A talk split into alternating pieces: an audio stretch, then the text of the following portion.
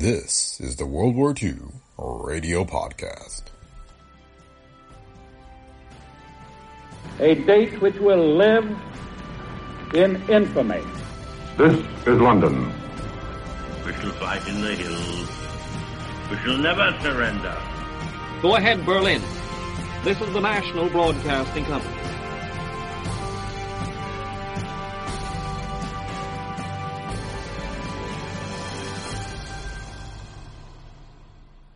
Welcome to the World War II Radio Podcast. Today we have The World Today, a CBS broadcast from this week in 1942. Features updates on the war with live reports from London, Cairo, Washington, and New York. The World War II Radio Podcast is a Brick Pickle Media production.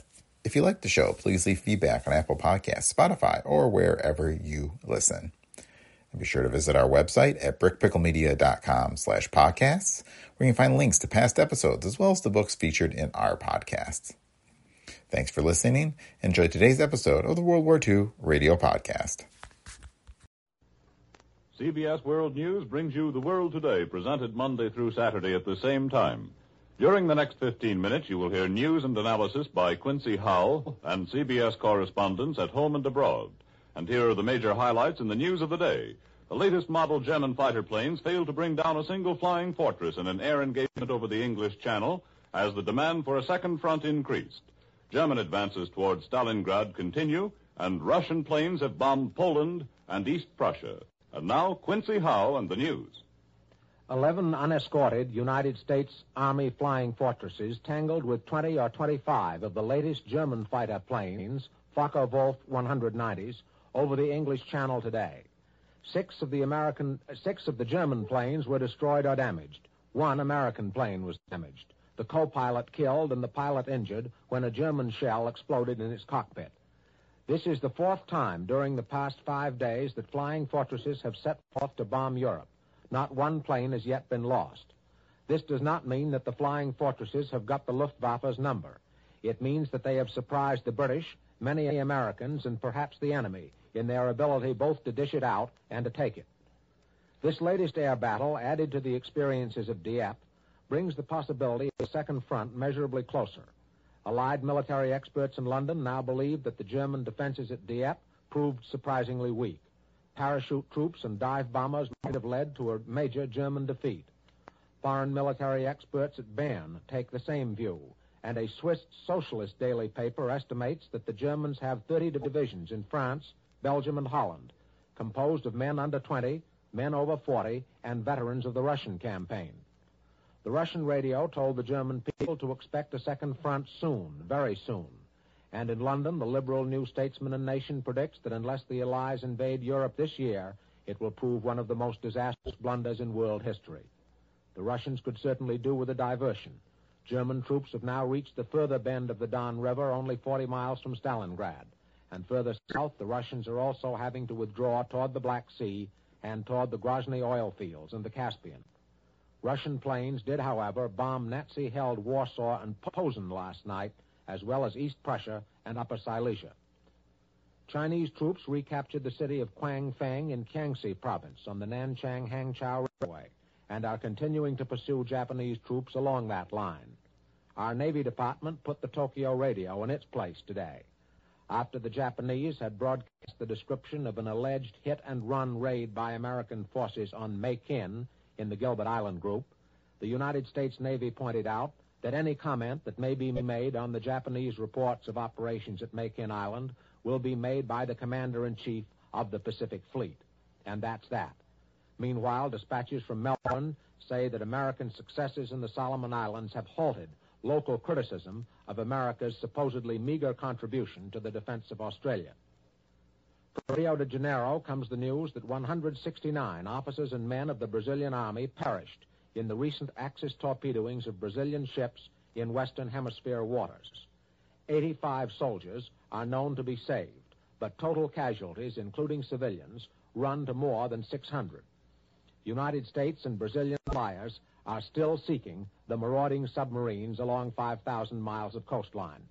And now to CBS Washington, Eric Sevareid reporting. No news from here tonight about the fighting fronts. Nothing new on the Solomons, and the Navy has nothing to say about the Japanese claim that we attacked the Gilbert Islands and were repulsed. But the President had a good deal to say about the Germans and their famous technique of assassinating the innocent when the Gestapo can't find those guilty of sabotage. He said it seems only fair that they should have this warning that the time will come when they will have to stand in courts of law in the very countries which they are now oppressing and answer for their acts. No one with any sense of reality doubts that when victory is won, the temptation for reprisals against the Germans will be great.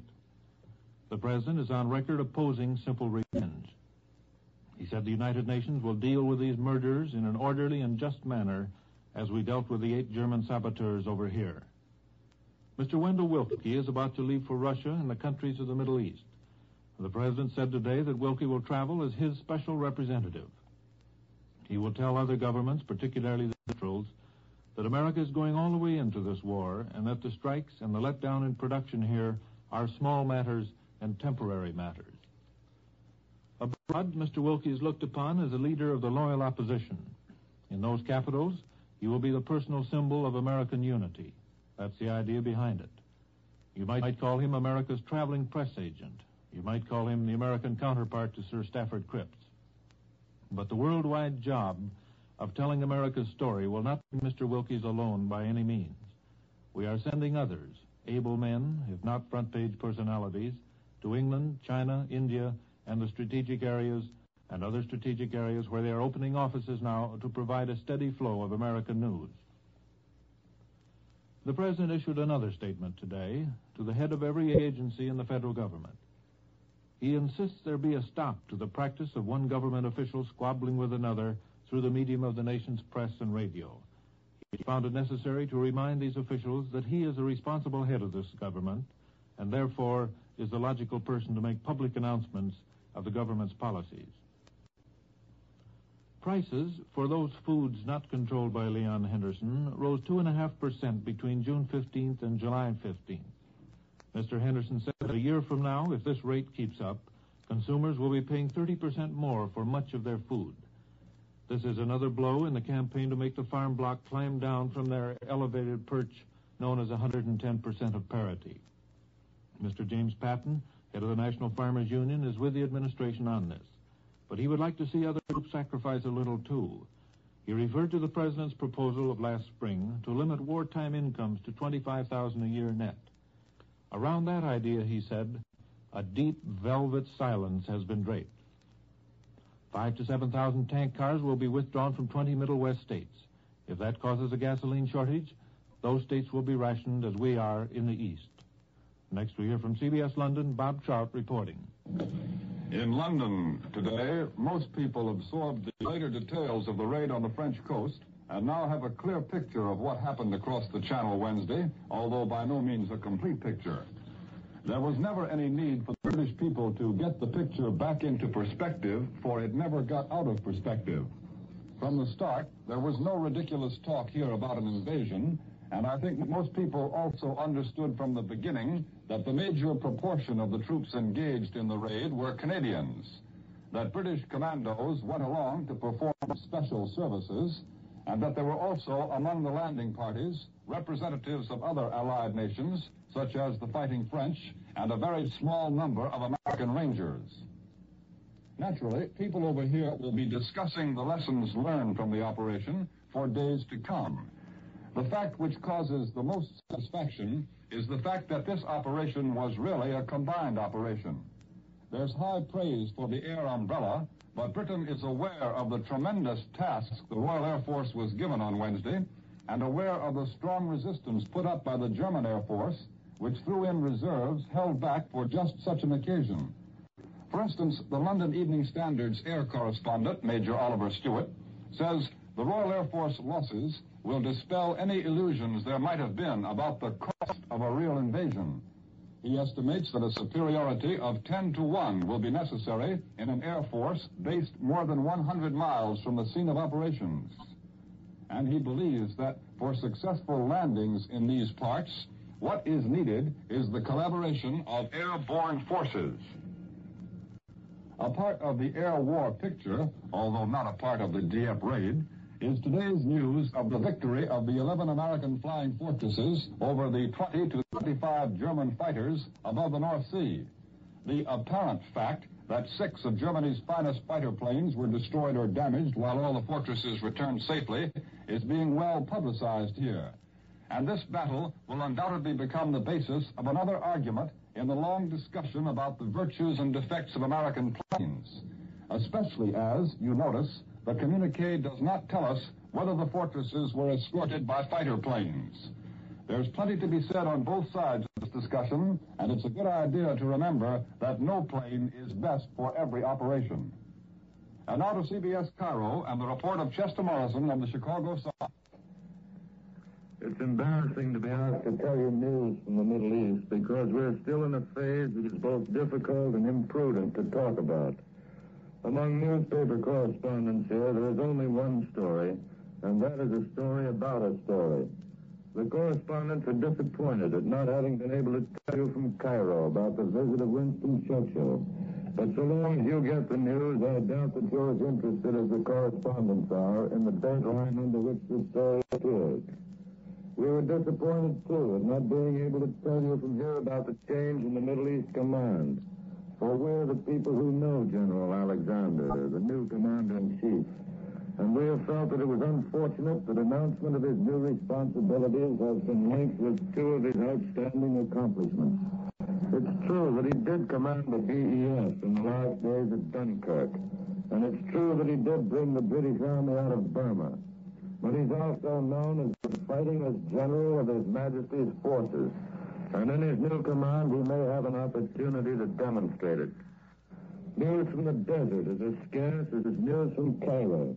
But just as there is news here, there also is news there. Nothing sensational, patrol operations and the like. But to judge from what the communiques have said in the past two or three weeks, you would never believe, will you, that people are still getting hurt up there.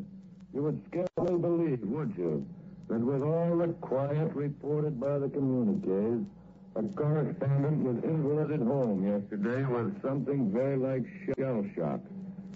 Now and then a nugget does turn up, like the one about the bartender from Bristol, who wears a hero's medal now because he kept firing a gun whence all but he had fled. But war does make some men noble.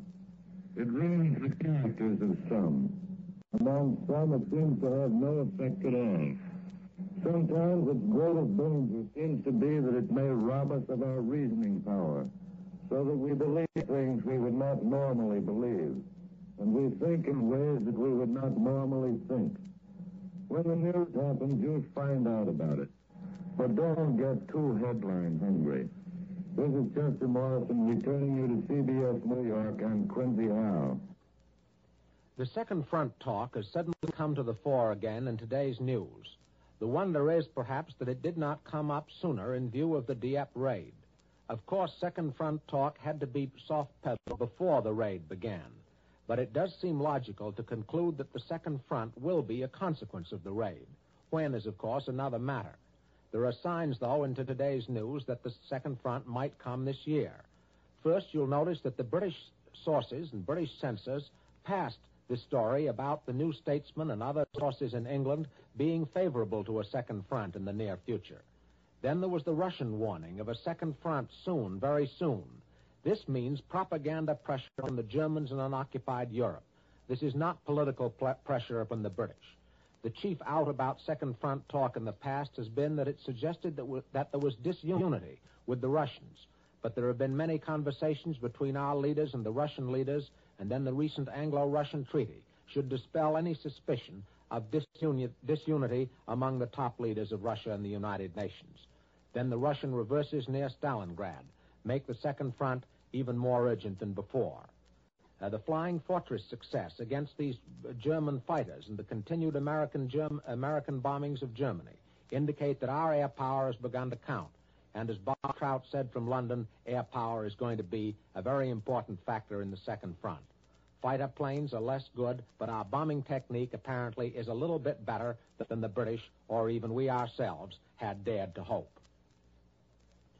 Then, of course, the increased activity in the Pacific shows the offensive spirit taking tangible form here in the United States. If our military men are willing to attack there under great difficulties, they'd have all the more reason to favor an attack from Europe. Then here are a few brief late items. The War Production Board has ordered a 10% reduction in the amount of coffee available to American consumers after September 1st. And the Turkish capital has received intelligence reports that two or three Ger- German divisions of infantry and mechanized forces are moving toward Greece, probably to replace some 50,000 Axis troops recently shipped to North Africa. Did you ever stop to think what the world today would be like if we sat back and let George do the fighting while we went on about our pre-war activities as if there wasn't a war going on? In this country, there are plenty of Georges willing to do the fighting. There are plenty of Americans willing to shoulder arms so that you can stay home and take care of mom, the kids, and the homes and the privileges that we call America. But there isn't a George out there in the front lines who's fighting for the kind of people who don't buy their quota of war bonds. George isn't asking you to fight with a gun. He isn't asking you to go through what he'll have to go through every step of the way to Berlin and Tokyo. He's asking you to invest your money in the land in which you made it. If you want the news of the world to be good, buy war bonds. CBS World News presents this program each evening, Monday through Saturday at the same time, 6.45 p.m. Eastern War Time. This is the Columbia Broadcasting System.